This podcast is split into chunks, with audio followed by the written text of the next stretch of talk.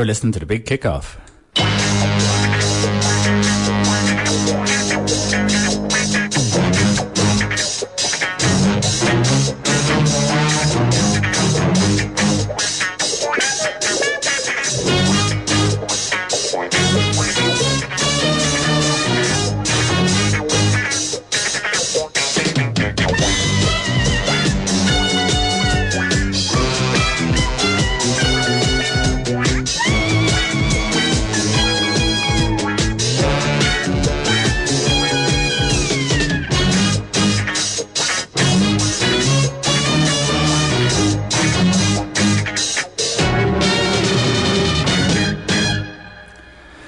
Good morning, welcome to The Big Kickoff on Liffey Sound ninety-six point four F M.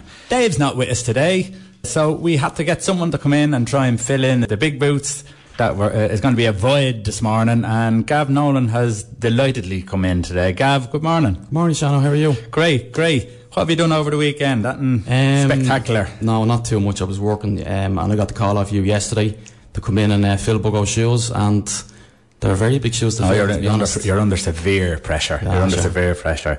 Uh, we only we only get the people listening in because of Buggo, so uh, it's it's going to be a struggle who, today. Who's going to beat the Brian this week? No one. Oh, right. Absolutely. So he's undefeated again. No one beats week. him ever. So I know, yeah, I know, yeah. Okay, on the show today, we have one of Ireland's best coaches ever to come out of the country, Jim Keelty, and that's going to be a hugely interesting interview. Uh, also, we will look back at some of the greatest interviews ever, I suppose, in any sport, and there's a few little beauts there that we have, and all the other regular normal stuff. I think what we'll do is we'll go straight into a song. What's the first song, Gav? Uh, the first song is by the Blizzards and it's Fantasy. Off you go.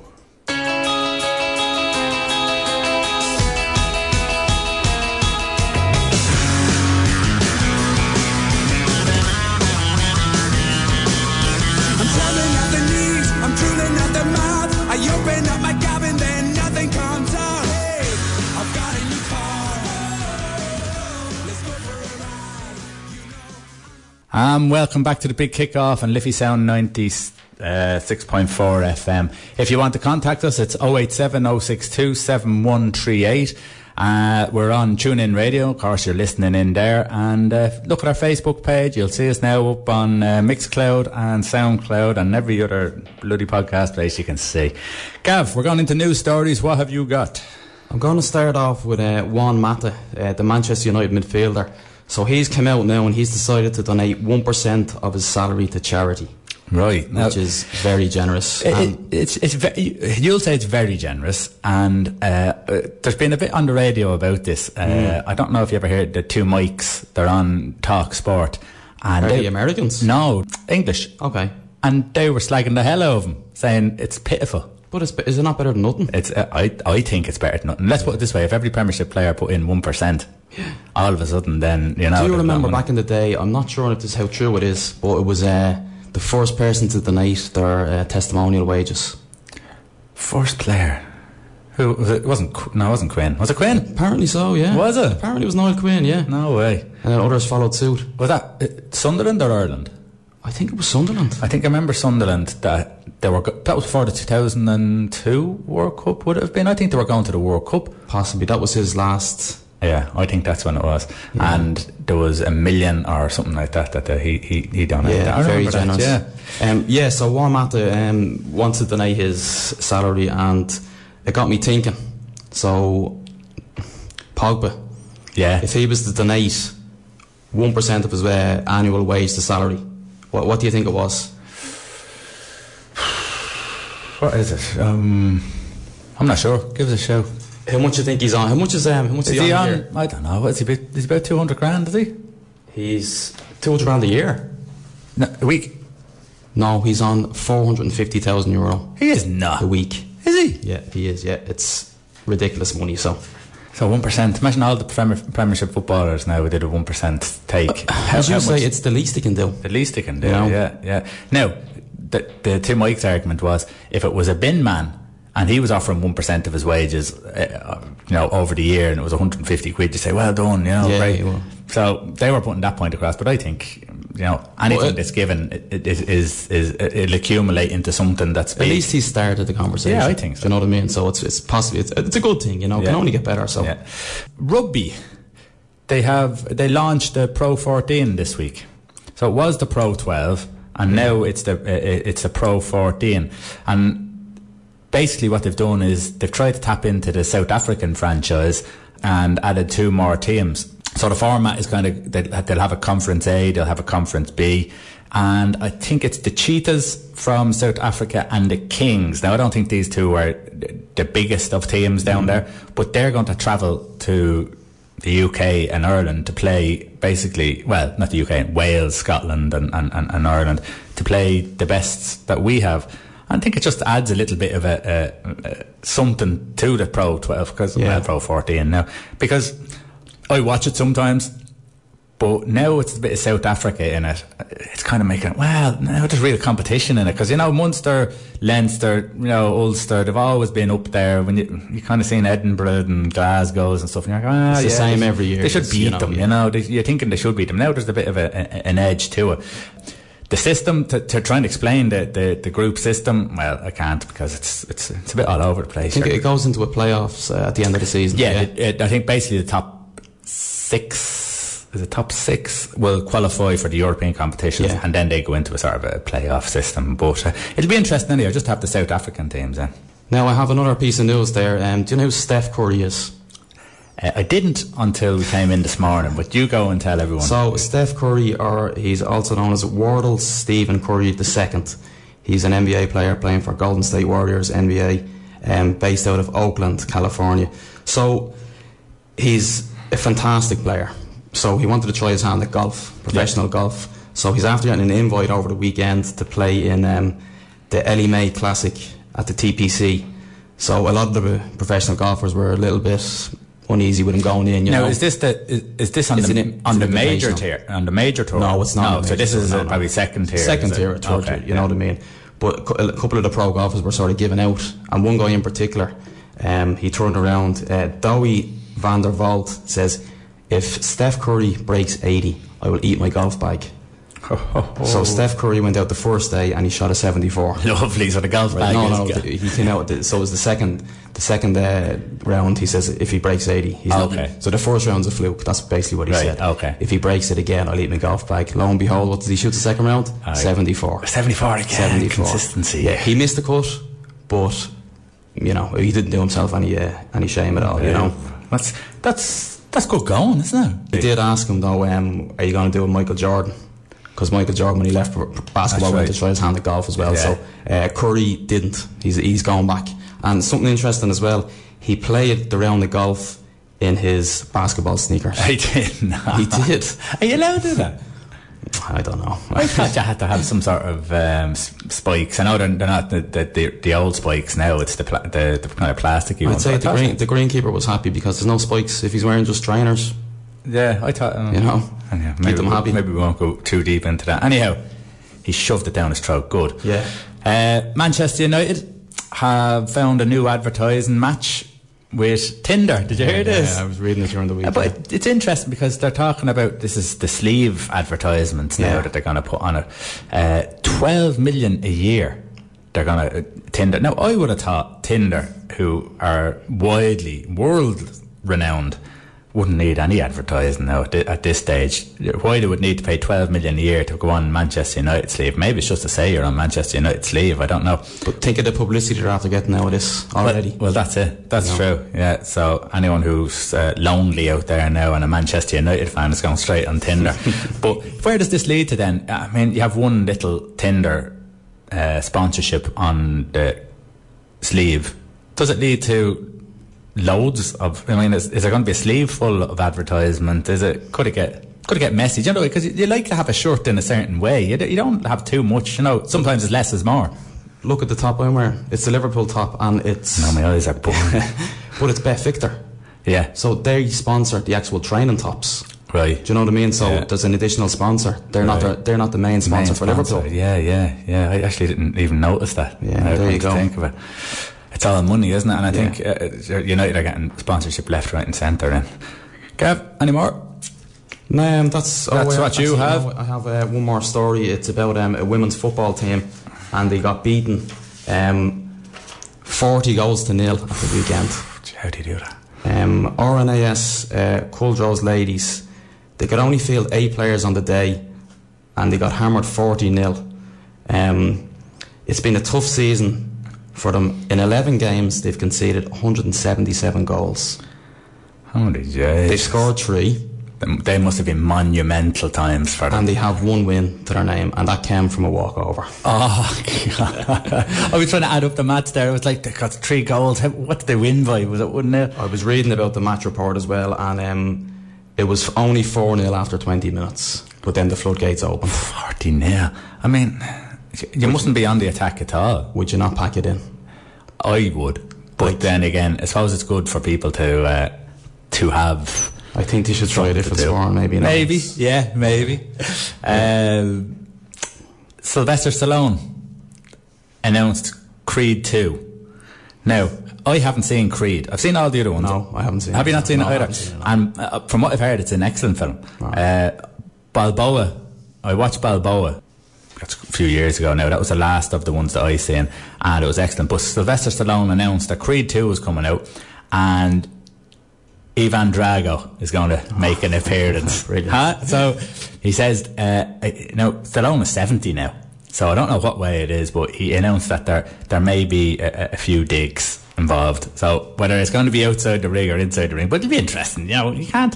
Rocky kind of gets you going. I, you know, anytime you watch Rocky, it's a bit you, you know fight afterwards. It's the worst fight ever. Like no no defense or that, and just yeah. smacking the head off each other. But that was uh, that was decent. Here, look, I was listening. I was looking at the. Um, transfer market. Mm. All right. And uh, there's a few here from nineteen ninety-six, and Spain, England and Italy. Ronaldo went to Barcelona for a mere twelve point eight million. Now, no, at that stage it would have been brilliant.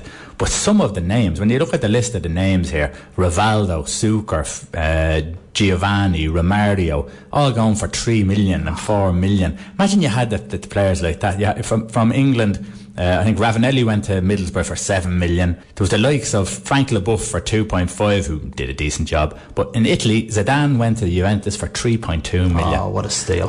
What a steal. That was actually a steal then, because yeah. England, Newcastle bought Alan Shearer for fifteen million the very yeah, same I summer. Remember, yeah. That's unreal, isn't it? That was it? Money well spent by Newcastle, though. There's a few clubs, I think, missed out on Zidane, though, didn't they? Oh, it was definitely Shearer. Wasn't he going to United? No, I don't think he was ever going was to United. Not? No, he not in his mind anyhow. I think United were in for him, but they he didn't want that to do it. And once Newcastle came in, that was it. In fairness, at least there's a bit of loyalty yeah, there from yeah. him, you know. But he, I don't, he never won anything with them, no. did he? If he had gone to United, he would have cleaned up. Cleaned up. Mm. Thuram for four point five million. Just the list is endless. It's, it's unbelievable. Some of the things. Did you see the athletics last night? I seen the some. The hundred meter final. No, I didn't see it. So it was Usain Bolt's last race. Um, trying to go out on it with a win, you know, but he was beaten. And do you know who beat him? It's not Gatlin, was it? Justin Gatlin. Was it Gatlin? Uh, I, the I, guy I, who was um, served a doping ban from two thousand six to two thousand ten. So it was real. Um, he, he came out last night, Gatlin, and it was basically booed. The whole stadium booed. No way. Yeah, yeah. It was, it's not often you see that in athletics, but um, you want he, he's thirty-five years of age, and you want to see him. He can go. He's, he's twenty-five, is he? Gatland, yeah.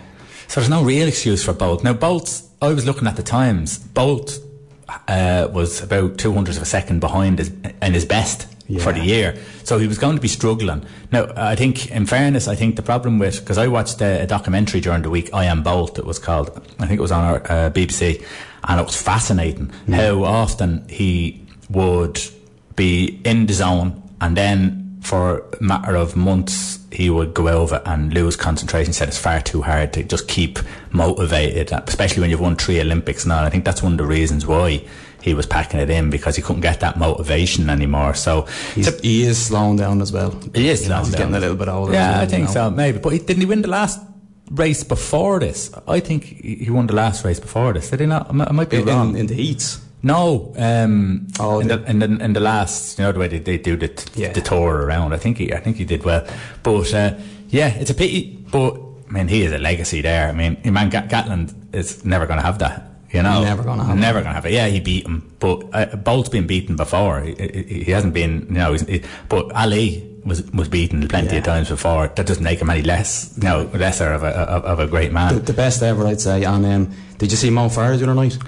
I seen the finish. Oh, tell you what, that pace. Uh, twenty-six minutes and forty-nine seconds. Yeah. Um, now you do a bit. You do a bit of running. Yeah. It, right? If you do a five K in that, that's you'd be doing well. Do you know what I mean? And what was the distance? ten K. Ten.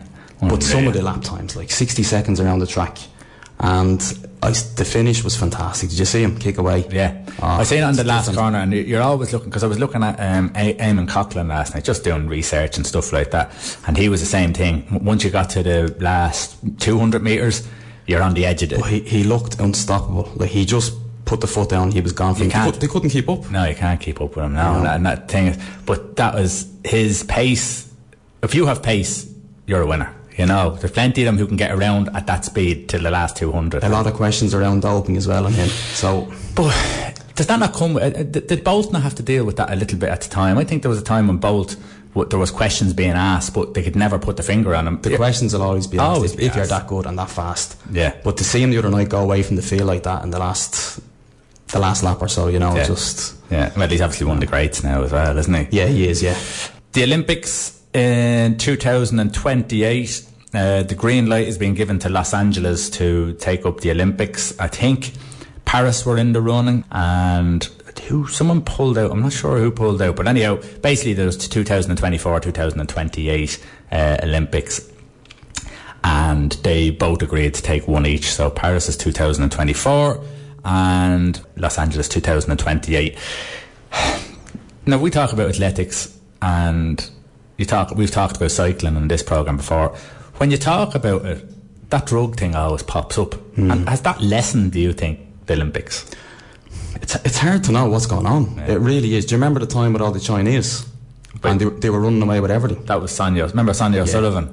She was in the peak of her form, and all of a sudden these came out of nowhere. And she was, they were getting hammered, like. Yeah, no, you know? that, that we'll always remember that because we'll be a bit bitter about it. But yeah, uh, yeah but that, that that that's the exact same thing. It's the exact same thing. Broadcasting to Lucan, this is Liffey Sound, ninety-six point four F M. And welcome back to the big kickoff on ninety-six point four F M. Yeah, you can hear me now. Okay. Great sporting interviews, well, some great sporting interviews, uh, and some, well, some funny ones. We, we, we'll start off with Gavin. Gav, you have one with Floyd Mayweather. So Floyd Mayweather was fighting um, a guy called Ortiz back in the day, and a lot of people might remember this fight. So Ortiz stuck the head into him when Floyd Mayweather was against the ropes. Referee stopped the fight and went over, gave him a gave him a talking down. And Ortiz went over to apologise to um, to Mayweather. Uh, had his gloves down at the time, went to hug him. Mayweather, bang, bang, knocked him to the canvas. Right. So, uh, so it was a cheap shot? It was a cheap shot, yeah. It was a cheap shot. I think it was, anyway. But Floyd Mayweather came out, and what did he say? Gloves up, protect yourself at all times. All right. That's the first thing you're told as a boxer. So what's this interview? The interview is with um, a guy called Larry Merchant. He... Uh, He's famous he, over in America. He's famous now, over in America. He's an elderly man, and he, he's a good age, and he was interviewing Floyd, May- Floyd Mayweather, and he was basically saying to him, you know, it was a cheap shot, what do you think, blah, blah, yeah. blah. You know, so um, let's okay. let's play the interview and see what happens. Shoot. You were in charge of the fight. You were aggressive and, and trying and taking advantage of what you, know you what saw as You know what I'm going to do, because you don't ever give me a fair shake. You know that? So I'm going to let you talk to Victor Ortiz, all right? I'm through. They put somebody else up and give me an interview. Talk what are you Victor talking Ortiz. About? What are you, you talking heard him. About? You never give me a fair shake. H B O need to fire you. You don't know shit about boxing. You ain't shit. You got shit. I wish I was fifty years younger you and I'd kick your ass. You won't do shit and do nothing. Well, we're hoping someone kicks his ass, but uh, I'd say... I, geez, I don't like Mayweather at all. I'm the same. I'm not. I'm not I, a Mayweather. I, I'm not one for. And see, Conor McGregor's kind of going down the same route. Now I don't know if it's all show with Conor McGregor, and it's but Mayweather. This thing of every picture he takes is with a whole load of money, and he's throwing yeah. it around, and all that gets up my. Is he not broke? Well, the that, tax man is after. Yeah, him. I think the tax man's after him. So he's he's he's. I think he was he was struggling, but as in struggling to keep his lifestyle going. you know. But I mean, one hundred, one hundred fifty million, whatever it is, from the next fight, that's going to help out, isn't it? Yes. Big time. Um, I'll just do a quick one here. Brian Clough's always good for a, a, a little interview quote, and uh, I think this is about Brian Clough. It's the way he talks about his players, and it's the way he he, he has his unique way, but this is a classic Brian Clough quote. The playing staff comes in and says, "Boss, I think you've got, I think you're doing this wrongly." Good. Well, I ask him which way he thinks it should be done. We get down to it, and then we talk about it for twenty minutes, and then we decide I was right. As simple as that. Mm. Brian Clough is unique in, in, in the way he did things. I was looking at different clips last night of him, and any time you had players standing beside them, they were like little schoolboys, that they stood right beside him and never said it, hands behind the back. I think he like, had that bit of fear about him. Did, didn't he? Yeah, he did, yeah. one hundred percent. Any other quotes there? Uh, do you do you know, is is that, is that story true about um, Roy Keane and Brian Clough, where Keane gave the ball away and... after the match, so it led to a goal. Roy Keane, he was in possession, gave the ball away. The other team got the ball, scored. Came into the dressing room afterwards, and Clough decked him. It is true, and he said he never gave the ball away like yeah, that again. He, it was true because I was looking at uh, the clip last night of Roy Keane explaining it. Right, so it did happen, and it, he he turned around and he said, "Just yeah," he says, uh, "Clough came in and uh, he basically decked me. he, he gave me a dig, and uh, he said he was right." Do you know the way Keane is? He was right. The next clip I have here, um, everybody uh, in this country be familiar with it, so um, it doesn't need any introduction. Let's play it. Eddie's a solid competitor. Eddie's a warrior. But he, he shouldn't have been in here with me, and that's just, that's just the truth of it. Conor, this is a, obviously a massive, massive accomplishment, but at this stage of your career, what challenges you now? Now that you are a two-division champion, are your thoughts to try to defend both titles? Are your thoughts to stay at lightweight? What do you want to do? Listen, thanks everyone for coming out. I love everyone here, I swear to God. He's traveled the world with me. There's a reason why we're at the top of the game. Because of me and because of you. And I appreciate every single one of you. But look, what's next for me, Joe? I'm going to get that second belt. Where the f*** is it? They should have had them two belts ready. Spit showing for me. They're both in the octagon, it's never been done before. I'm sure you'll get your second belt, but listen, I've spent a lot of time, Joe, slating everybody in the company. Backstage, I'm starting fights off everybody. I've ridiculed everyone on the roster. I just want to say from the bottom of my heart, I'd like to take this chance to apologize to absolutely nobody. The double champ does what the f*** he wants. That's a great one, isn't it? If there's that, and he's a showman, isn't yeah, he? Yeah, well, uh, now, I didn't like the May- the Mayweather and, and McGregor press conference. The world tour. I thought it was yeah. overblown, and you know, it was turned into has a farce. It, like, is boxing not like a circus like that? Yeah, but I think it was real gore stuff. You know, yeah, I think, yeah. and after the first and second one, then the third and fourth were just repetitive. But yeah. he is good for the sport. Obviously, he is, and as he says himself, he's building up the sport. He's. He's the face. He's the face for them now. You know, I mean, all the others are equally as good fighters and blah blah. But he, how do you think the fight will go? I know you were talking to uh, Joyce last week. Yeah, well, any boxing purist is going to say, going, yeah, yeah. and I've listened to all of them on Sky Sports, E S P N, and not a chance. So um, what happens if McGregor wins? Yeah, boxing's over. Really? Uh, well, will all the other M M A artists be coming out saying, oh, "I fancy myself as a boxer"? No. I think McGregor has this belief, and it's it's different for him. I think yeah. he puts his mind to if he puts his mind down to being the best golfer in the world, he'll go out and he'll and he'll, he'll do a decent job. You know, he's he's just one of those people who's stubborn minded, and put whatever he puts his mind to, he's going to do. That doesn't mean he's going to. I don't know how much of a chance he has. I think he has the fighter's chance. I think he'll go in. He'll probably rough your man up for the first round, maybe second get the, round. Get the crowd going. But is he good enough? It's, it's a huge question, massive question. Okay, we have uh, we just talked about Roy Keane, and the thing is with Roy Keane, he has this look about him, doesn't he? Like you, mm. you, you, you could look. There was a, a, a clip I was looking at just on, on researching this, and I can see it now. Roy Keane losing his temper with the reporter. The, I think the reporter asked him about. Uh, Was he going to, when he was at Ipswich, uh, was he going to resign? What, what was his future? And he just stared at him. And that was his answer. And you could you could nearly see the, the, your man shake, and he goes, I, I, I, I was told to ask that question. In other words, like, don't don't kill me. And, and he says, I'm not answering that question. And he says, so, so you're going to stay on? Of course. You know, so he, he just gives you that starey look. But this is the one where Roy Keane was, again, with Ipswich. And he's doing a press conference. And uh, one of the reporters' phone rang. And we'll play it from there. I think... Did he bend the rules a little bit? Yeah, but we see cheating going on all the time in games. Players dive in. When I'm asked about it, I say, yeah, the game is full of it. But should it be stopped, the cheating? Yeah, of course. Nobody nobody wants to cheat.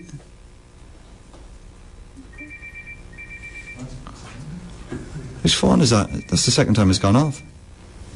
Oh, yeah, it's my phone, sorry. Why did you turn it off? No, that's the second time it's gone off. Why don't you put it on silent? No, it's not the second time. Well, why did you turn it off? Well, I'll turn it off in a minute. You're just going to let it ring? Well, I thought I'd let it ring out. All right, that's, that's good manners. You just have to look at him and you can't stop laughing. Because You'd be sweating if so, that was you, wouldn't you? He is so serious, isn't he? Like, he, I, lo- I love the way he's serious because yeah. I think, listen, he's one hundred percent behind what he believes in. But that, that stare, he, it just, you know... But he still does it to this day. Yeah.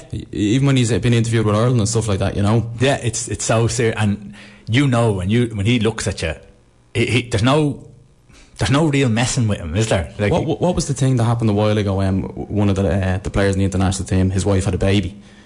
And he was asked the question, oh, is he going to be there? Yeah. Oh. What the Keane's running around is, of course, he, he's not going to be breastfeeding. Yeah, yeah, something along that. He was deadly serious yeah, when he said yeah. it. And the whole, all the all the journalists and all, like, erupted laughing. And Keane, like, m- maybe, like, breaks, cracks a little smile yeah. just to show him, okay, maybe. I think you he's know. he's typical of old school, where nowadays it's like, oh, it's, you know, we get it now at, uh, at the lower level. Oh, it's me, it's, it's my granddad's seventieth birthday, you yeah. know.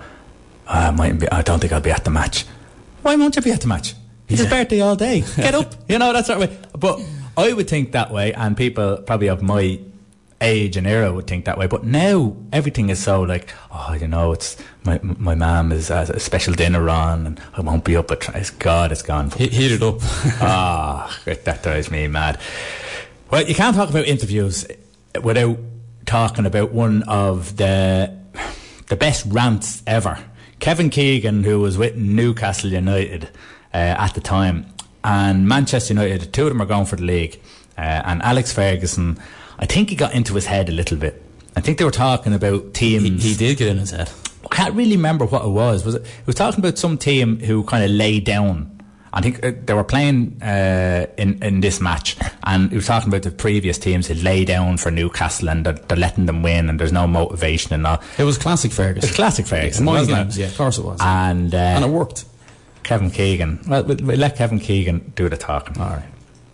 We we just want to keep our hopes alive, mm-hmm. and uh, a lot of things have been said over over the last few days.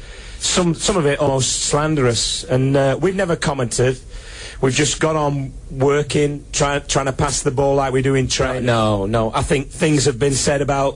I think you've got to send Alex Ferguson a tape of this game, haven't you? Isn't that what he asked for?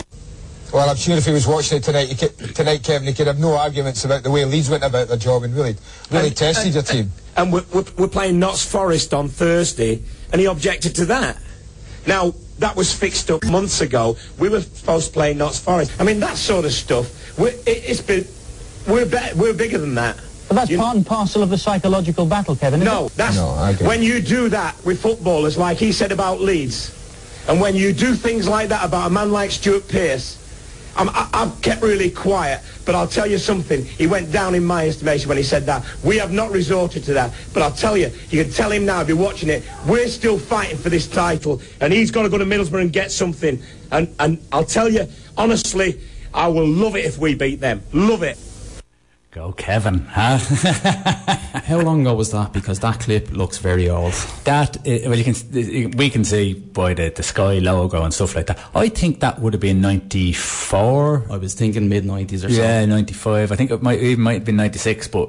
Uh, I remember it at the time. That was the turning point. Oh, it was in all the papers the next yeah, day. It was, yeah. Kevin Keegan loses it. And this is where the, the mind games thing came into prominence. You're a United fan, right? Yeah. So it, it was United versus Newcastle for, yeah. for the league pretty much, right? Yeah. Yeah. Um, how far were you behind at this stage? Do you remember? Because I, I presume Newcastle were leading and Ferguson wanted Newcastle to Newcastle were leading for most of the season, from yeah. what I remember. I think there might have been something like an eight-point gap or whatever like yeah. that.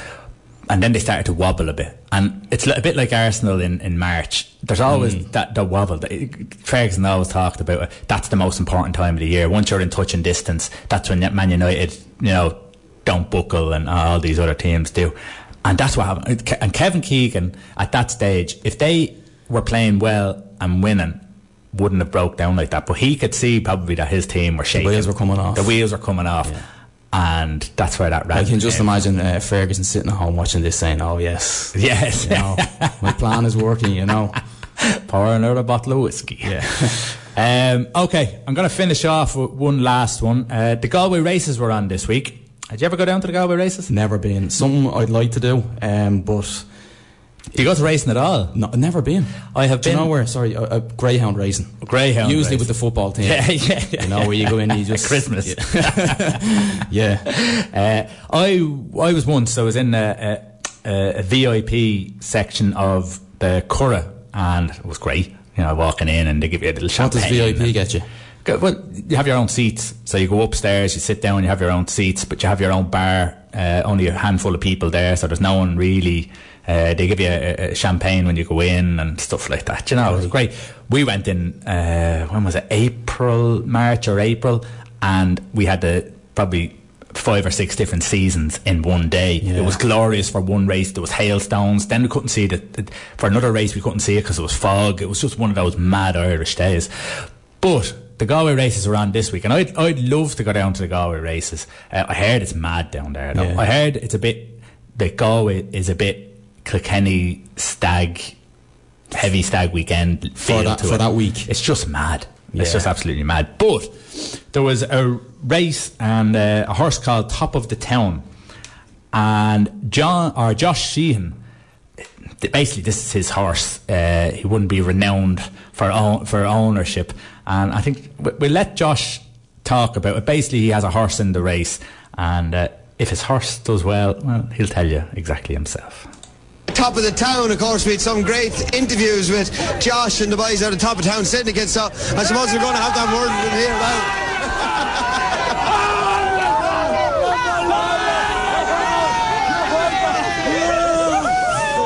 with him here now. Imagine what you do if he wins. If, if this horse wins, Galway will never again see the likes of it anywhere. Anywhere in the world you wouldn't see the likes of this. Uh, look, the, the ground's gone against us, so but, but, but, I'm playing all week.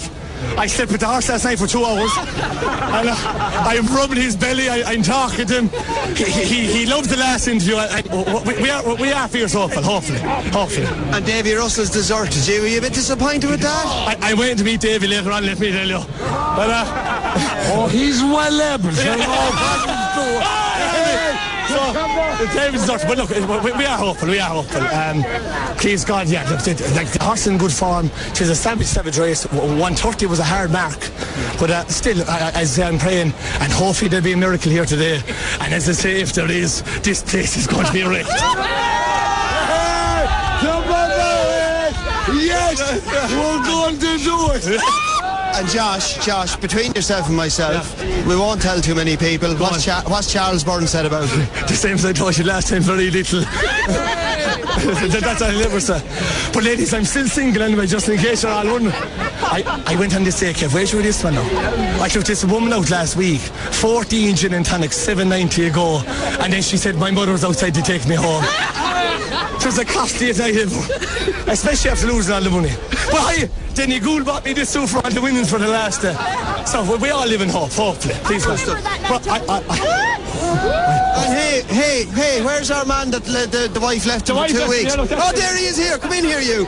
You're nearly more famous than Josh. Yeah. Is yourself and the wife He's back strong again? Everything is one hundred percent again, thanks for the God. Oh, she's so like the loon. She went she's berserk. Like... And of course, you obviously, you had to disappoint the kids. You said if you were winning in Limerick, you were going to Disneyland. You're going to Ballybunion instead. We're going to Disneyland. Oh, you're going to Disneyland? We're going. We're definitely going this time. Great. Good stuff. And Josh, how many did you bring down this evening from Askew? fifty-four of us came down. Oh. And, and I'm pleading with Dave, I pleaded with you last time to come to Top of the Town. I'm pleading with you now.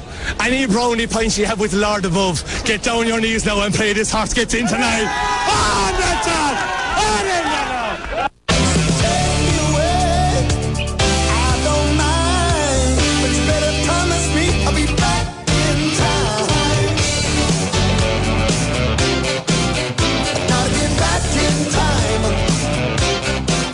Okay, welcome back to Liffey Sound ninety-six point four F M, and we are back in time. This year is nineteen ninety-four, and of course in nineteen ninety-four we had the World Cup. What do you remember from the World Cup, Gav? I was away at the time, uh, U S A ninety-four. I think I was over in uh, Portugal. How were you? When we were playing um, Italy. Yes. And I that's the one, the only really game I really remember. That's the only game you remember? Just what age were you then? fourteen. Were you? Yeah, yeah. I was on a family holiday back then. Oh, uh, yeah. Well, and we were watching with a lot of English fans and stuff. It was just... And how was, was that going down with the English fans? The English fans cheered for Ireland. Did they? Of course they did, you know. The underdogs then, yes. Course, I suppose, yeah, real yeah. underdogs then. Um, yeah, so normally we do a little bit of uh, a sport and story. So, and this sport and story links up with back in time. This is from the ninety-four World Cup. Uh, this is Jason McAteer. Well, telling this funny story from nineteen ninety-four. So I manages to get to Giant Stadium, and uh, we get into the dressing room. We're there an hour and a half before, and then um, and then we go out, and I'll set the scene. There's like a hundred thousand people at Giant Stadium. It's a hundred degrees. There's millions watching around the world. My family and my friends are in the crowd. It's the most proudest moment of my life. We come out onto the pitch. Ireland have lined up here. Norway have lined up here, and the referees in the middle, like you see with the Champions League now. So national anthem starts. Anyway, I've got my chest out. I've got John Aldridge here, and I've got Roy Keane standing this side of me. I used to stand, try and stand next to one of my heroes because I used to think he'd rub off on me and I'd play even better. So I had John there. Roy was rubbish. Yes. So, uh, so I'm standing there with my chest out like this. So anyway, I've, I've looked down the line, and Andy Townsend, he's whispered into Packy Bonner's ear. And then Packy Bonner's then whispered into Terry Phelan's ear. Then it goes into Paul McGrath's. And it goes down the line into Steve Staunton's. So it's coming up to John, and I'm thinking to myself, when John comes to me, all you've got to do, because I'm not the brightest button in the box, I'm thinking to myself, just listen, right? It's obviously going to be last-minute instructions, like, don't give the ball away, you know, keep it tight, we only need a draw. I'm thinking it's going to be instructions like this. So it gets to John. So I'm standing there with my chest out. So next thing, John leans across, and he just whispers in my ear, and he goes, Row F, Bird with the Viking hat.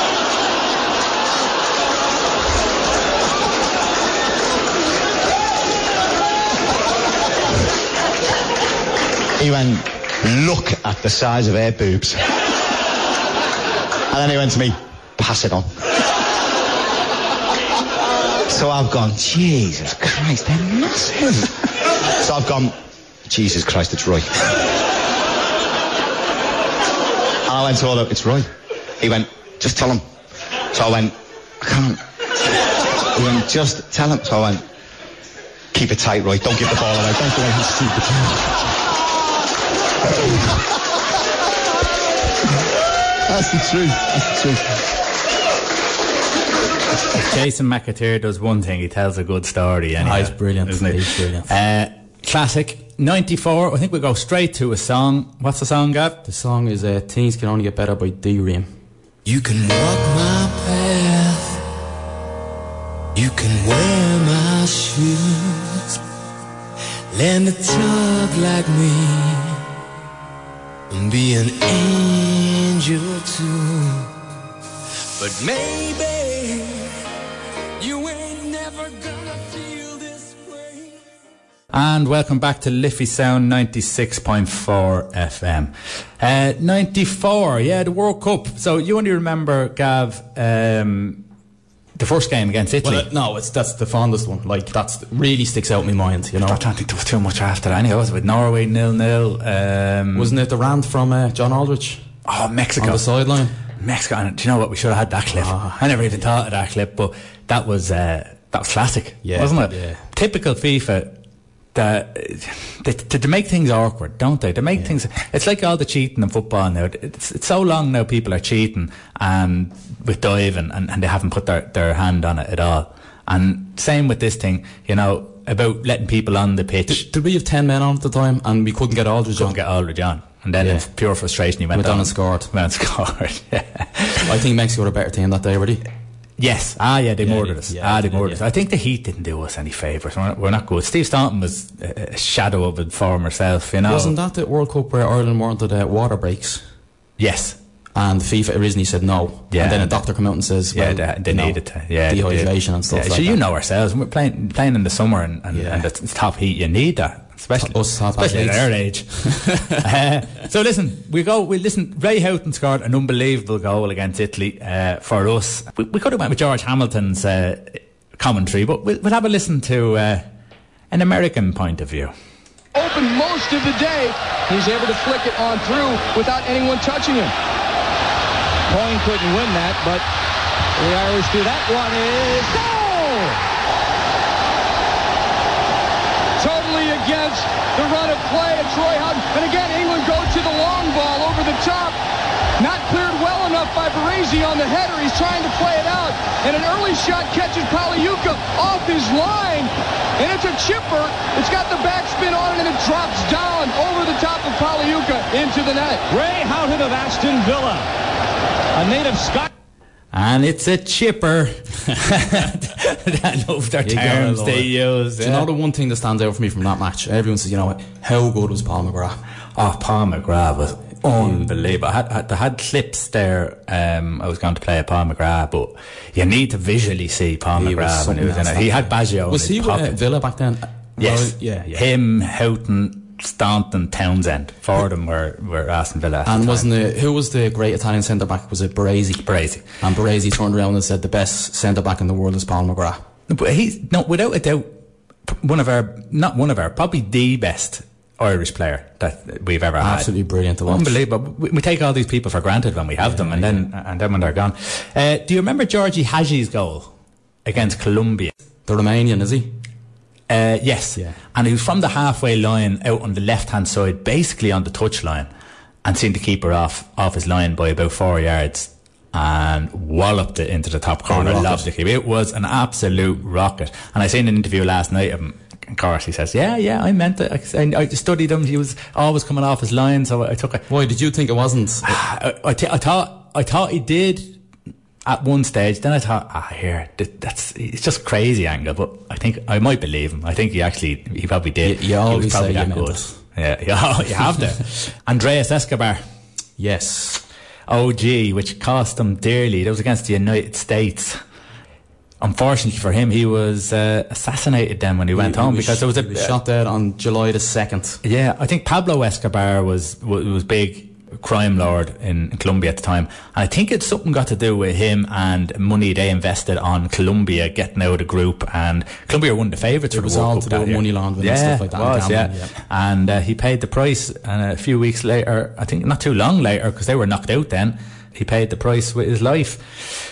Uh, I, th- I don't, th- and I think the, the, the country went wild. There was one hundred twenty thousand at his uh, funeral. So yeah. Any other ninety-four? Uh, there's one here, um, getting away from football and going to athletics. It was on February the twentieth in Boston, Massachusetts. Um, Eamonn Coghlan, at forty-one years of age, became the first man over the age of forty to run a sub-four-minute mile. He clocked it at three fifty-eight fifteen, um, which is fantastic. It, like that's that's some time. My dad went over the year before. Uh, I think it was in New York. It might have been Madison Square Garden or something. Yeah. And he was there as part of his running club, and oh. Eamonn Coghlan was in my dad's running club at the time. Right, right. So they all went over, and Eamonn Coghlan went to break the record, and he didn't do it. Oh, the no. year before. And I was chatting to my dad last night about it. And I said, "Did you go over the next year?" No, they never made it oh. over. So, what age are you now? I'm thirty-seven. And what do you do in Ireland? Oh, I don't know. Go and embarrass yourself. It's kilometres now. Oh, it's kilometres. Yeah, yeah, yeah. You can't figure it out. Uh, Yeah, that's some feat, isn't it? And that's fantastic, yeah. And I was watching him in the, uh, la- again last night in the eighty-three uh, when he broke the indoor record. Yeah. Uh, great athlete. It'd be interesting to see what uh, Jim's thoughts on Eamonn Coghlan were. Yeah, yeah. You know? uh, uh, absolutely brilliant for us. George Foreman. George Foreman came back in uh, nineteen ninety-four. We actually think it might be ninety-three he came back. He fought Evander Holyfield mm. and... Uh, I think, did Holyfield beat him? No, he beat Holyfield. He beat Holyfield, but um, Holyfield knocked him down in the third round. But Foreman went on to fight Michael Moorer, uh, uh, in ooh, Las Vegas. It was for the World Championship title. He was forty-five, and might have been forty-six, might have been touching on it um, at the time, to be one of the oldest, or the oldest, heavyweight champion of the world. And he did it. And this is how he did it. Well, I must, they must be reasonably pleased, but uh, offering some advice. Better stuff from Foreman. Oh, what a shot! Oh, my goodness! Oh, the left and then the right to the point of the chin, and Murray's done. Joe Cortez pushes Foreman back, and his lip is cut. He's not going to make it. Michael Moore has going to lose is going to lose the title on the very first offence, and George Foreman, forty-six years old, good grief, goes down in supplication. The impossible dream, they said it was, and George Foreman has done the impossible. Michael Moore doesn't really know what has gone on. He and he's world champion at forty-six years of age. That is unbelievable. Uh, after being world champion in the seventies, and he came back. He said he'd come back in his fifties. I don't know if he came back in his fifties to do it again. Uh, he did, certainly didn't win it, but I don't know if he did come back in his fifties. But at forty-six years of age, and he was losing on points. And just before that uh, clip started, uh, when they went into the ring, the coroner told him, "Listen, George, you're behind on points here. You need to knock him out." Yeah. He duly obliged. That's in the forty-six. Okay, I think we'll go to our last song from ninety-four. We've got a little Irish kick to it. Who was it, Cap? It's uh, the Cranberries with Linger.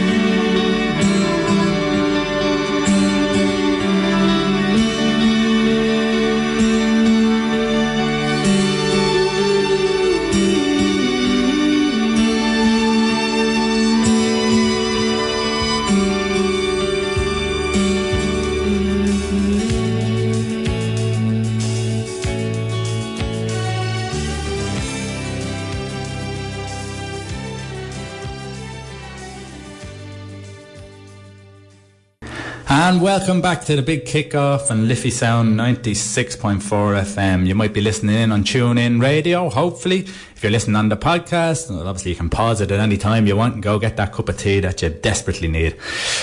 In the studio this morning, we are blessed with greatness, with success in athletics, with Derval O'Rourke, to major titles in hurling, with Tipperary and Wexford. And leaving his footprint on rugby and with football in Ireland, Jim Keelty is truly one of the greatest coaches Ireland has ever had to look to be graced with. To talk all things sport and to throw a few memories into the mix, and being the gentleman he is, Jim has joined us this morning. Jim, welcome to the Big Kickoff. Thank you very much. Thank you very much, Roy. No problem. Listen, uh, it's it's been it's really hard to know, and I've thought about this, where to start this interview. All right, uh, you, such an impressive record, and I think. We'll go through a lot of your highlights in a moment, but can you tell me where your love, and this going back a few years now, Jim, when did your love of sport first begin? Well, if you talk to my brothers and sisters, when I was about twelve, I got his shears, and out the back I cut a running track, and they were from two to ten, and I had them running round breaking records, and I used to time them with the old alarm clock. Yeah.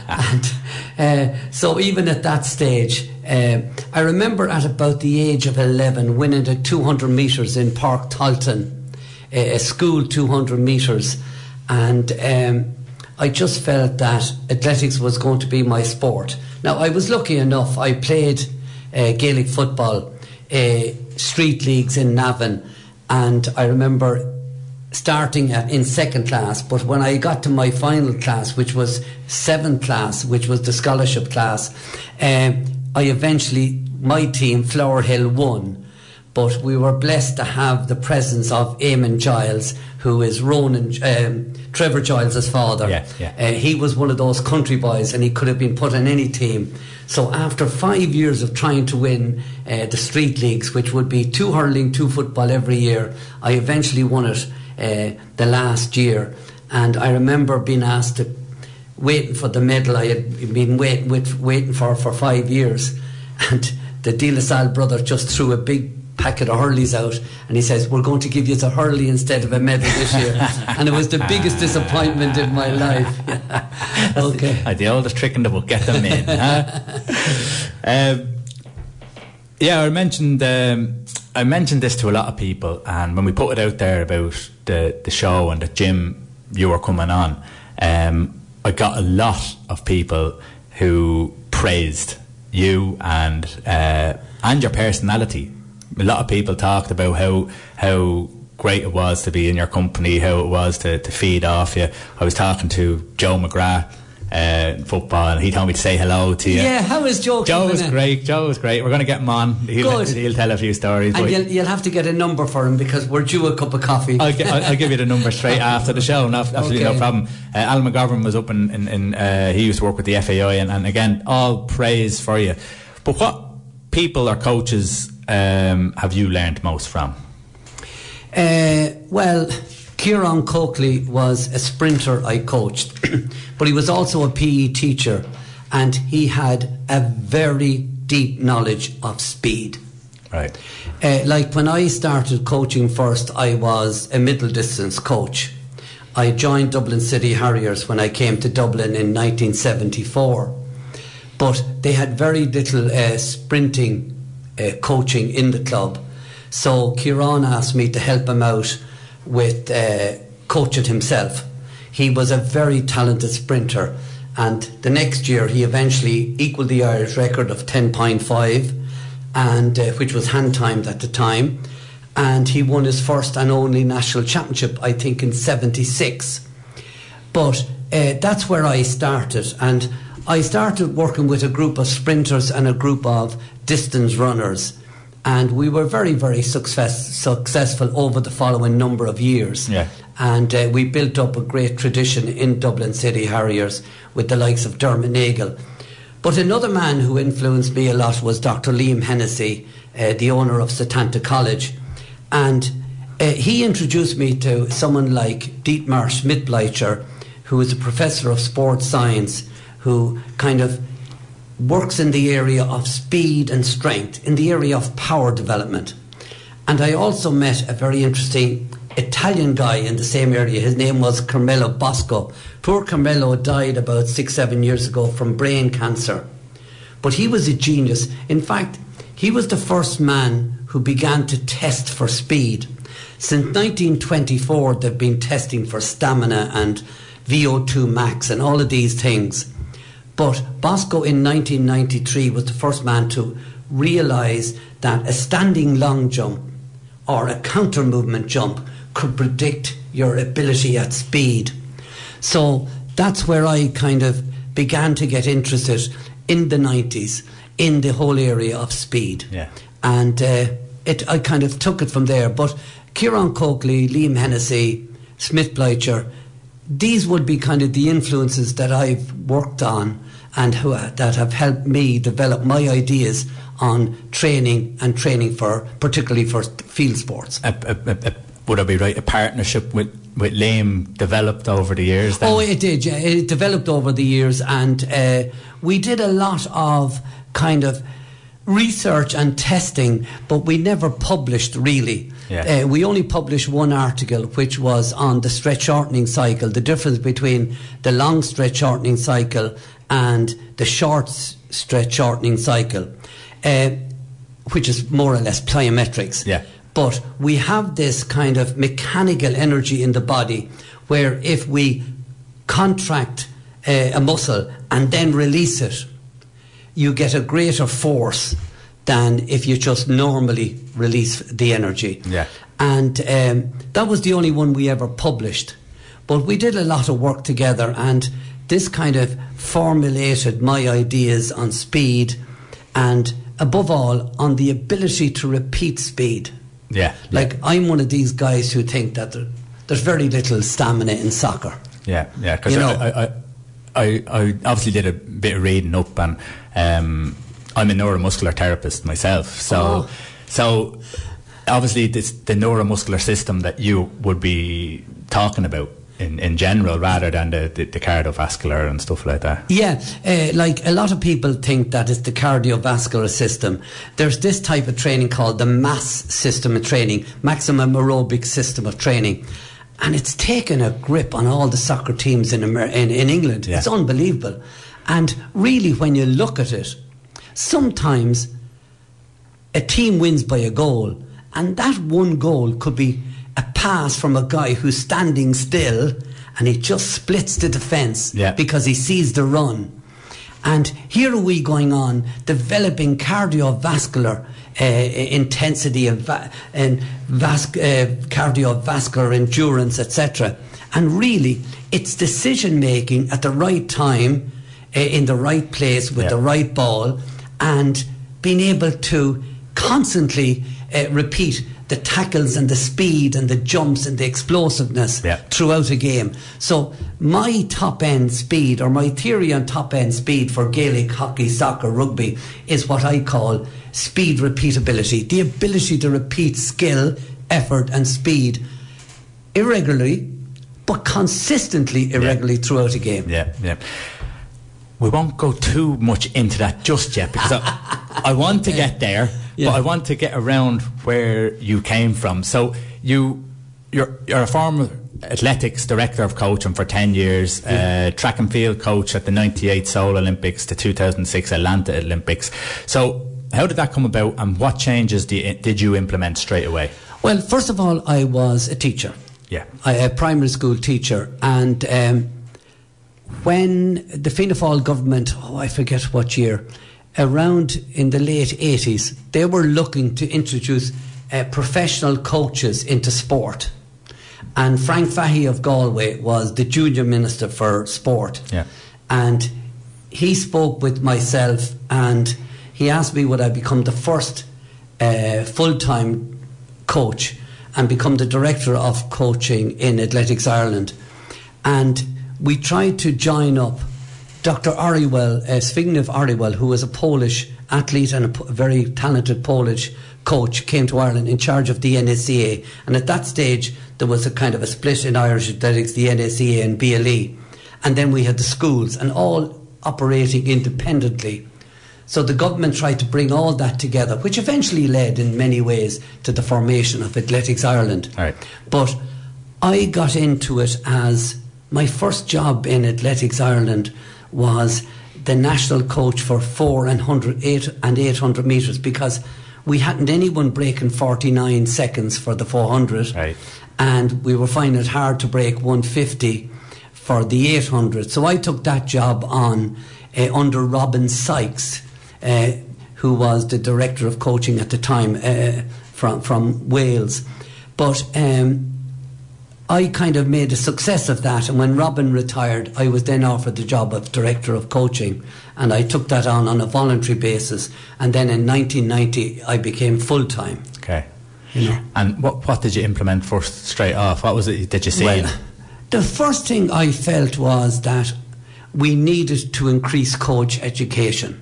Okay. So I worked very hard on developing foundation level one, level two, and at the time we were the first federation to provide a level three coaching course, all within a number of years. And um, this was based on the National Training Centre down in Limerick. They developed what was called the N C D P, the National Coaching Development Programme. Right. And they had six people from outside and six people from academia. And I remember Joe McGrath represented soccer. I yeah. was with athletics. Um, The guy who's now working in Italy, uh, Stephen Aboud, represented rugby. Pat Daly represented um, uh, G A A, and then there was two other outsiders. And we were part of the group that worked on the National Coaching Development Programme, and we produced it around nineteen ninety-six, I would say around that time. And all the federations then kind of rode in behind that programme, and it was up to me then to implement that programme in athletics, and that's what I, I, I did at that time. Okay. Now, one of the things I did notice was that we were lacking in the whole area of explosiveness. Right. And at that time, at that time, Terry McHugh was developing as a great javelin thrower. Uh, uh, Sweeney uh, was developing as a brilliant discus thrower, uh, Niall Sweeney. So they had the technique. Yes, yeah, they had they had the, the technique, but they needed to develop power and explosiveness. T J Kearns, uh, Patricia Ammond, Michelle um, Michelle Walsh, and all these, they were all around in the eighties, but we were kind of treating them as kind of little middle distance runners. Yeah. And we were doing stamina during the winter and then beginning to do the speed. And Kieran Coakley was kept preaching with me was that he would, we need to do speed all the year round. And so one of my first things as director of coaching athletics was to appoint Kieran as the national sprints coach. And that was a real big red flag day for okay, Irish so athletics, because up. Sprinting has now taken almost as many medals in the last number of years as the middle distance tradition we've had. Yeah, yeah. You know, and uh, like we've been very lucky with Paul McKee. Um, like we've had many, many medals, particularly in the four hundred. But we've also had Derval. We've also had T J Kearns, so, uh, Sean Cal, some great sprinters and sprint hurdlers as well as just four hundred metre runners. So Kieran Coakley, I feel, was one of the people who got that tradition started, because he convinced me of what was needed. Yeah. So what I did then was I started bringing in for weekends coaches from Germany and Britain. For instance, Bruce Longden, who coached Sally Gunnell to win the four hundred metres gold medal in Barcelona, he used to come over October, November, December for a weekend, and I'd bring the best fifty or sixty sprints, hurdles athletes down for the weekend to Nina. And that was a brilliant track, thanks to Sean Norton and the crowd down in Nina. But without that, with that, we I don't think we'd have progressed. Yeah. And obviously the building of the indoor facility in Santry was the next step forward, because it meant we could train all year round outside of being in the wet and the, the rain. But um, so I also brought, brought in some coaches from Germany, and we brought in the guy who was in, ch- in charge of coach education of all the sprinters in Germany, and he came in five or six times. And not only would I bring fifty or sixty athletes down, I also targeted ten coaches. Right. And I made sure that they worked with Kieran when these coaches came in, that there'd be a lecture for the coaches, et cetera. And I feel kind of in the early, late eighties, early nineties, that's how we got a kind of the grip on how to coach sprints. That was the foundation that for was it. the foundation for it all. Yeah. So obviously you mentioned Derval. Yeah. And uh, how, how did you start working with Derval? And um, again, what did you instantly see in her that you could instantly change? Um, Derval was unlucky in the sense that she was in Cork when I started working with her first, and she had a very good coach down there, John Sheehan, but she had never done weights. And you really, like, speed is, when I was a young coach, speed was defined as stride length by stride frequency. So if you could take three strides in a second and you were eight feet in a stride or seven feet, yeah. three by seven, your speed was twenty-one feet per second. Right. And you either had to increase your stride length or increase the number of steps you took per second if you wanted to get faster. Yeah. Now, one was power and the other was uh, the, your nervous system. But if you overdo the stride length, you lose out on the, the, the, the, the, stride, the stride rate. So you have to be careful. But later on, I came across a better definition of speed, and that was the power you can exert on the ground at foot contact and how long it takes to exert that force. Right. So that tells you what to train. So you can increase the power in the weight room, then afterwards with the plyometrics, et cetera. And you have to work on the nervous system. The problem for Derval when she came first to me was you can't increase stride length because you have to take three strides. Like, her race is forty, is forty-two st- steps and yeah. you can't shorten it. Yes. So here was I trying to develop a very talented young lady with one hand tied behind my yeah, back yeah. in the sense we had to work on her nervous system and on her technique.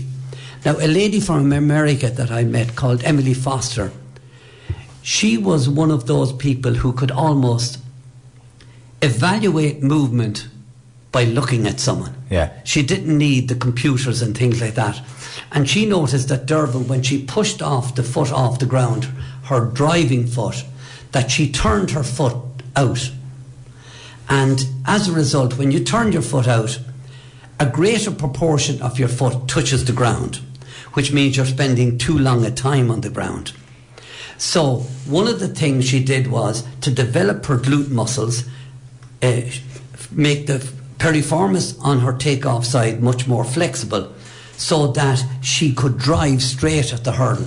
And this, I think, was one of the things that led to that. Okay. And I remember Derval ran the under twenty-threes championships, and Emily Foster was over in Ireland, and I brought her down to show her the Rock of Cashel, because we were going down to Cork for something or other. Oh yeah, we were the next day we were meeting the Munster rugby team, and um, we were up on top of the, the Rock of Cashel when I get this phone call from Derval. She was so excited. She had broken thirteen seconds for the first time, but she only finished fourth. Right. And she twisted her ankle. And it was three weeks before the Athens Olympic Games. So when she came home, she slept downstairs in my house, set her alarm for ninety, every ninety minutes, and she got up and put her ankle in ice water. Didn't know. Yeah. So that through the night, to get the swelling down. Yeah. Now, she actually ran in that Olympic Games in Athens. Disastrously, very poorly, shall we say. It was yeah, a disaster. Yeah. But I wanted her to go there so that she would get the concept of the Olympic Games and World Championships out of her system. Yeah, it's experience. It's experience. So that the next time she went, she would go kind of to win. Yeah. Now, I remember in um, two thousand six, we were in Portugal, and she was almost in tears that she couldn't get over the hurl correctly, her ability. And I remember putting this little plastic hurl down in front of the long jump pit, and she running up and jumping over it and trying to get a full kind of good stride over it and things like that, so that she would drive at it. And um, but anyway, around the first Tuesday in February, Derval was very lucky. She had a great training companion in Ciara Sheehy. Yeah. Ciara was a very talented athlete, a great two hundred metre runner, ran twenty-three oh two in Bloemfontein in South Africa. A very, very good run. And she, um, because of that, they were able to train together. But I remember we used to do, every now and then, they would get three attempts at a standing long jump into the long jump pit. And they'd be jumping about two forty. Derval would two forty-two, Ciara two forty-six, that type of distance. But that Tuesday, Ciara jumped two sixty-two. So Derval turn was next, and she jumped two sixty-eight. Oh, way. So I remember saying to her driving home, she lived in a house across the road from Santry. She bought a house there, and uh, or she was thinking of buying a house there. So I said to her, get rid of your phone, change your number, and I'll take all phones. And she says, why? I says, because you're going to win a medal in Moscow three weeks later. Now, I didn't think it'd be gold, but she had run uh, seven ninety-two, and uh, she went over to Moscow and ran seven eighty-four. But one of the things I thought that helped Derval win that gold medal was the fact that I wasn't there, or no one was there, no coach was there who knew much about hurdles. Okay. And sometimes... Because you, you, you, you weren't there. Yeah, I wasn't there. Where no. were you? I was with Wexford team down playing Offaly in Burr on a wet day, and I rushed in to try and get the, the thing on television, to find that it wasn't on television because the hotel down in Burr opposite the pitch was renovating. Oh, no. And they only had one T V screen, and I was watching soccer. So I had to run into the car and I listened to it, and I remember um, listening to the race. I was so thrilled listening to um, uh, my friend uh, oh Greg Allen. yeah, yeah. I, I used to coach Greg in the eight hundred metres. So I walked in anyway to the hotel, so proud as punch, and just as I walked into the to the room, it was very odd. The two teams were actually sitting down and eating dinner together. And um, there was a big clap because they had heard on the radio yeah. that Derval had won. So I walked in, and with that, Derval rings me. And I started crying, and I was so embarrassed in front of the Offaly and Wexford teams. But it was a great feeling, yeah, it was a great feeling. Brilliant. I'm going to go quickly to an ad break, and we'll come back. You're listening to Liffey Sound on ninety-six point four F M. Yes, it's the big kickoff on Liffey Sound ninety-six point four, and we have Jim Keelty in with us today. Uh, Jim is definitely not afraid to talk. Listen, Jim, athletics, uh, obviously huge in athletics, but you did start to dab in the, the G A A world. And was Tipperary your first jump into it? Yes, the first time I uh, I ever trained a team, it was Tipperary two thousand one. And I got a phone call uh, asking me to ring Nicky English. So I it took me nearly three weeks to eventually get Nicky. And when I did get him, he said he'd ring back. So we met in um, the Burlington Hotel and um, in December two thousand. And I remember I was heading off to Poland with a group of athletes at Christmas time. And I was due back on the tenth. And Tipperary would start back on the tenth of January. So I um, I had to change my flight. I came home on the on the ninth. And I began training Tipperary on the tenth of January two thousand one, and a very interesting year that year was. We played eighteen games, challenges and everything, and we never lost a game. Not one. Not one. We drew with most of our B team playing against Limerick, but we won every game. We won the Munster Championship. We won the National League, and we won the All Ireland. The All Ireland. So when you were when when you went in with them and. Uh, I know I read a little bit about this, so I kind of know w- what you did. But when you went in, what was the, the fundamentals that you said, right, uh, this is what we need to change. This is, because it gets tactical then as well as um, as well as you're looking at your speed and agility. You're, you're, you're thinking of the tactical aspect of of a game, and it's different, obviously, than athletics. So when what did you change, and when did you see it develop? In the, how quickly? Well, first of all, um, very interesting. Uh, I decided that I would make about one hundred forty metre runs as my stamina. Okay. And I would group them in runs of ten runs and twelve runs in a set. So we'd run forty, jog twenty, run forty, jog, and we'd do ten, uh, ten runs in a set. And uh, we'd get up to fifteen, sixteen sets. And we'd have half time. So if I was doing Uh, forty runs, after twenty we'd have a ten minute break where we'd do a bit of core, a bit of uh, boxing into the tackle bags, a uh, little bit of press ups, and then like in a game. Yeah. And I remember one time getting up, and we actually did about one hundred forty runs one night in April, and I never used the ball because I wasn't allowed to use the ball. Being a meat man, you can't. I couldn't become the coach of the Tipperary team. I was only the physical trainer. But my idea was the concept of being able to repeat efforts on the field of play. Yeah.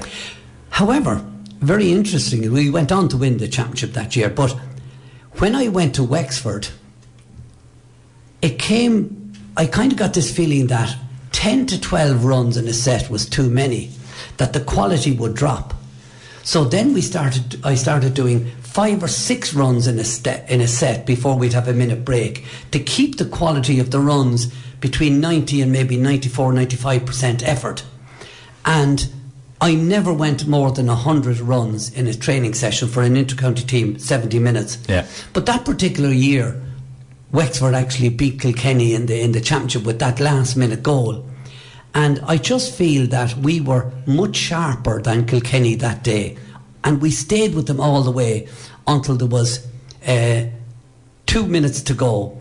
And I was on the sideline giving out the water and looking after the hurls. And Adrian Fenlon came over to take the sideline cut. And Adrian was well known for his ability to put them over the bar from the yeah. sideline. And all I said to Adrian was, "Don't." Oh yeah, we were a point behind. "Don't put it over the bar. They'll beat the hell out of us the next day. Drop it in the square." Now, I don't know if he heard me or not. Yeah. But Peter Barry caught it, and Mick Jacob blocked him down with real, real good reflex, caught the ball and put it in the back of the net. Game over. But uh, yes, in two thousand one, it was a great experience to go down, working with someone like as famous as Nicky English, yeah. working with the likes of John Lahey, Tommy Dunn and all those, Owen Kelly. Owen was only a young fella at that stage, he was nineteen. But interestingly enough, we trained twice a week and we played a challenge match or we trained at the weekend. We never did any weights. Yeah. It was pure skill. And uh, you were talking about tactics. Nicky believed everyone had to win their own ball and that's it. But isn't, isn't that a, a thing though with, with when you look at soccer, I hate calling it soccer, right? Uh, football, football, and you look at say hurling and, and Gaelic football, that especially with hurling, that they have each player nearly has their own zone. You won't see a, there's no such thing as a box to box, so it isn't really a cardiovascular experience, that it is the short and sharp, that you have an area within that you're going to play with. So is that the reason why you think it was so successful? Well, possibly, but there, there, there were a good set of hurlers. Now, I met one tip man there recently and he said, Jim, I think that was the weakest team that ever won in All-Ireland. Well, that's very good. Like, that's high praise for their fitness levels, yeah, if that's yeah. the case. But I thought they were a very skillful team. But, like, in soccer, you can give a pass, or in Gaelic football, you can give a pass and you can overlap. Yeah. Like Leinster do it all the time. Yeah. Uh, uh, Sexton to it used to be Darcy, and then he'd loop around and then he'd give Get it out to yeah. give it out the next guy. But in hurling, when you strike the ball, there's no way you can overlap. No, no, because you know, the ball's gone fifty, sixty yards. So yes. Uh, I'm a great believer, as I said, in the ability to repeat speed. And the difference between hurling on one hand and Gaelic football and football on the other hand is that you can overlap in, in, in, in, in football yes. and in Gaelic football. Yeah. And so there's a greater demand on the ability to repeat effort for a longer period of yeah. time, yeah. for five or six seconds. rather. But this thing where you're running for kind of fifteen seconds hard, fifteen seconds easy. Like, no one really has to run, because if you're running properly, you'll cover the length of Croke Park in fifteen seconds. Yeah. You know, or very close to it. So um, I still believe in the concept of the ability to repeat skill, effort, repeat tackles, et cetera. Uh, but obviously, each game has its own physical demands on the player. Yeah. Yeah. And hurling is separate from football, which is different from Gaelic football. Yeah, well, I think re- repetition in, in any sport is uh, is the key to success, because um, you look at you look at football, they'll do pattern plays uh, for football, uh, and it's just that repeating that to know where you are, to to, to teach your mind to visually see a, a pattern movement. So what you in, in, in turn are doing is teaching the body to do those similar pattern movements. Yeah, well, you know, there are three stages of skill learning, and one of them is where this, the skill becomes automatic. Yeah. And you only get this through the repetition of practice. Mm-hmm. So you keep doing something, you keep doing something, you keep some, doing something. Now, that's skill, but if you keep doing thing, something, you get very fit at doing that thing. And that's where the physical fitness element yeah, of yeah. repetition comes in. Jim, sorry, just one one question there. Um, you, you talk a lot about like um, like sports science, um, physical aspect of the game, stuff like that. How important is nutrition, and is it something that you've introduced in your coaching techniques and stuff like that? Yes, it is. I, I think I learned more about nutrition from Derval O'Rourke than she did from me.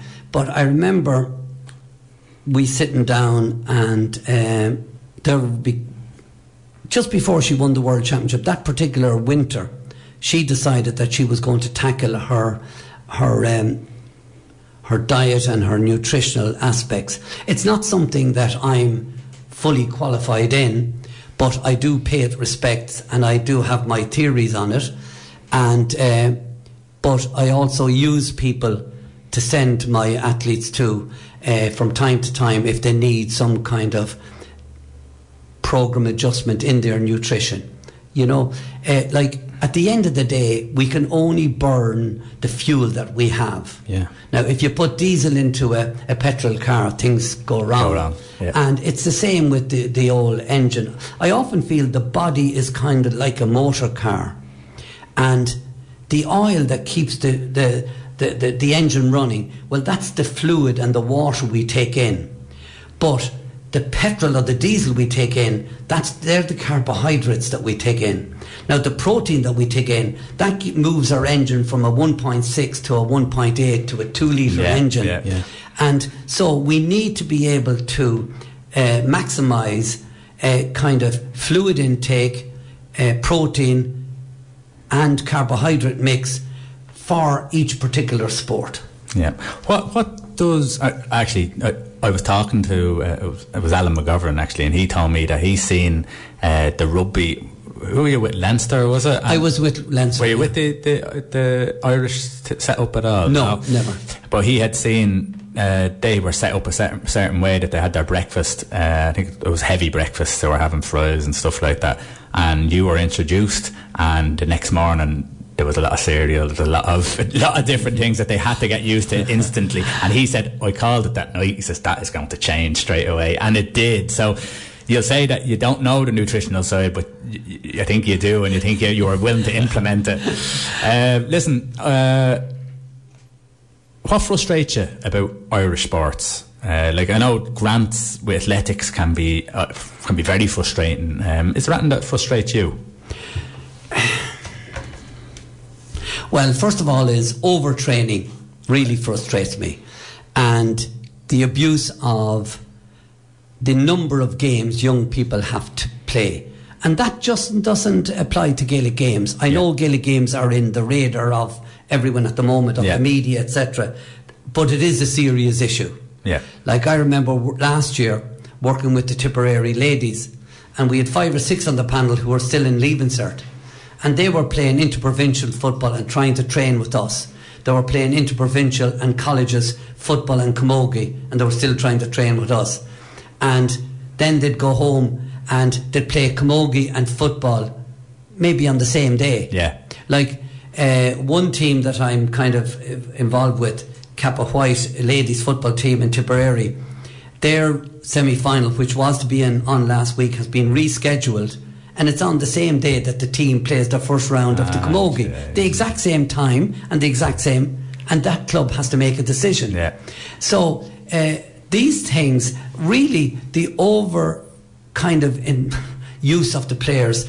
I worked with Maynooth Hurling there at one stage. And some of those players would be on the Dublin panel, the Kildare panel. They'd be with their clubs. And every manager wants them. Yeah. No one will say, hold on, you're training there, so that's great. Do parents have a... Uh, have a uh, are, are, do you think they're at fault for overusing, I suppose? It's great that, that kids can go to boxing, kickboxing, rugby, Gaelic football, but are they...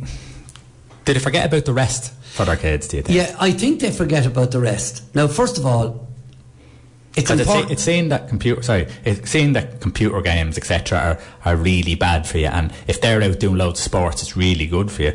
But surely there's a mix to everything. Yeah, no, doing loads of sports is good, mm. but doing lo- loads of competitive sports isn't that good. Yeah. Like, it's important that a child doesn't play one sport. That's my view. That is called early spe- specialisation. Yeah.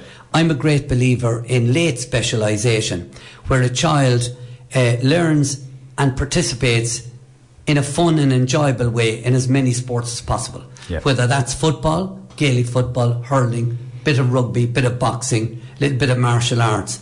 And the more activities the child does, the more motor skills they learn. Now, when that child becomes sixteen, seventeen, eighteen, the motor skill uh, development of the player helps him or her to be a better specialist in their own chosen sport then, yeah. from sixteen up to adult, into adult age. So while mixing sport is good, it's this kind of competitive streak. Now, I was giving a course down in Kildare Town on a speed academy. I have five of them planned. One of them is just finished last week. And this guy came in to me and I said to him, uh, well, who were you training with last night? I was with the soccer team. And you, his friend, I was training with the Gaelic team. And I said, oh, did the Gaelic coach not mind? Did he not want to? And he says, no, I'm training for soccer, so I'm going to yeah, be fit. Yeah. Now, that's a very understanding coach. Yeah. But that's the problem with our six to fourteen year olds, that the managers and the coaches of the various teams have to pay heed to what has been done, yeah, yeah. what the child is doing for the rest of the week. Yeah. Now, I'm involved a little bit with the Offaly under fifteens through a good friend of mine, Liam Hogan, who's helping out down there. And they're getting all the players to fill out a little computer program to say what they're doing each day of the week. And it's absolutely frightening. The amount they're doing. The amount of things that they're doing. You know? Um, again, you will find, because I will find uh, parents coming in with children to me. Now, it would be at an age where the muscle is development and stretching, so fourteen, fifteen, sixteen, where they're coming in with injuries and they can't understand it.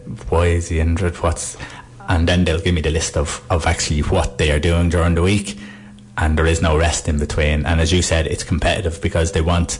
They think that there's a chance that Billy is going to make either a great fo- football player, a great hurler, a great boxer, and they're all competitive, competitive, highly competitive. So there is no break, where maybe at that age you can nearly be focused on your, your one or two sports, one competitive anyhow. Yeah, like I think a very important aspect that we had, my age group growing up, and that was that there was loads of time for free play. Yeah. And free play is just as important as organised play.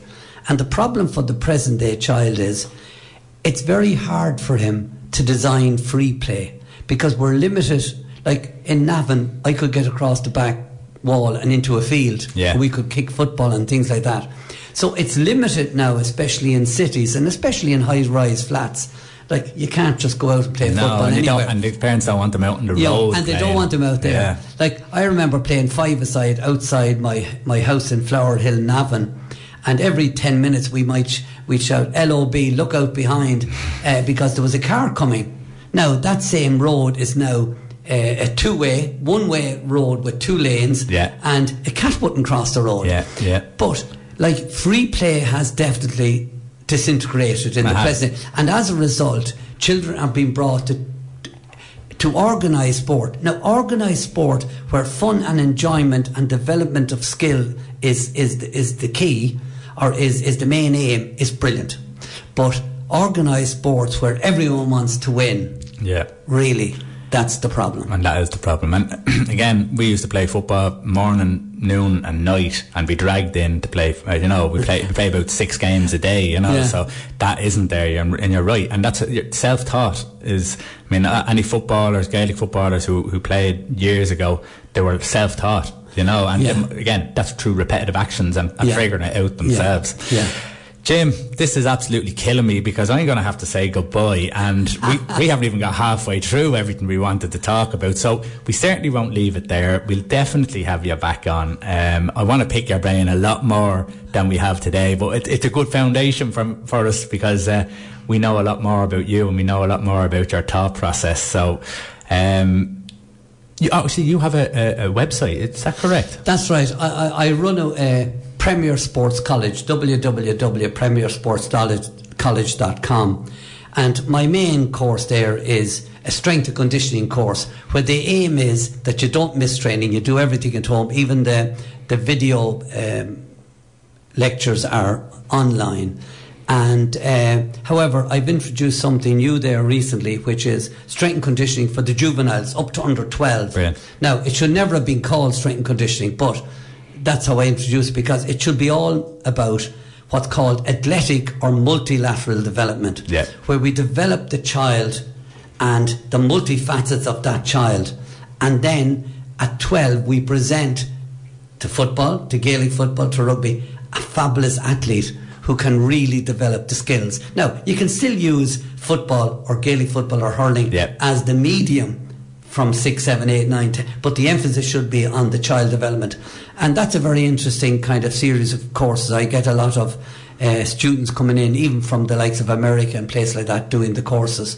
But my overall aim is to make it as cheap as it can possibly be and get out the information. Uh, no doubt, get onto that website, because no doubt there's it's uh, full of information that will benefit every athlete.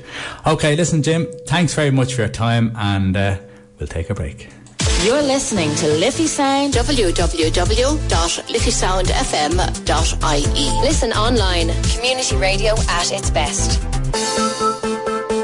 Um, welcome back to the big kickoff on ninety-six point four F M Liffey Sound. You could talk to Jim all day, and unfortunately we didn't have all day, uh, and we had to cut a couple of segments out because Jim's been so fascinatingly interesting.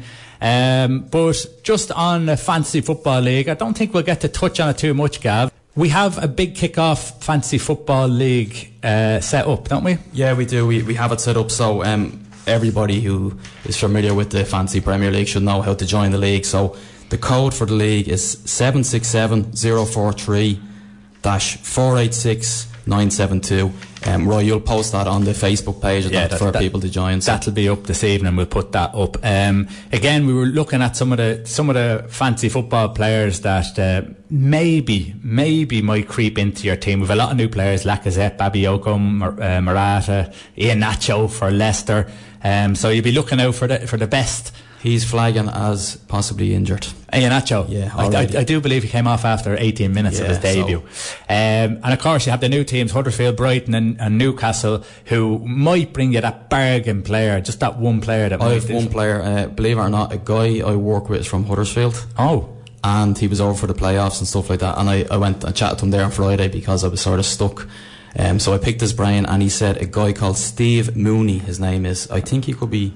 I don't know where he's from anyway, but he's a record signing for eleven point four million and he's dirt cheap on the fantasy football. That's, so that's one to keep I'm an gonna, eye out for. I'm going to stick him in just to see how he goes. Okay. And you always have your one team each year that is kind of the mid-priced, overachieving team, uh, value for money. And I, my feeling this year that's going to be Everton who are going to do that. And you have players like Lookman, who's five point five million. Uh, Michael Keane five point five million and even Wayne Rooney at seven point five million. If the finger comes out, he might actually be a, a, a good boy, and that might be one of your players that you might squeeze in and might I'll, I'll give put him in the week that uh, Everton are playing uh, United, United and Liverpool. Okay, listen, we wanted to talk more about fancy football, but we'll start it next week. Get onto the Facebook page. We'll put that code back up. Listen back on the podcast if you want to, to get it there. And with Jim Keelty, we'll get him back on again because he was highly interesting and we only touched the surface. Yeah. Okay, we'll finish off with a song. What have we got? Uh, Um, it's Cigarettes and Alcohol by Oasis, and it's from nineteen ninety-four. Can you believe that? No.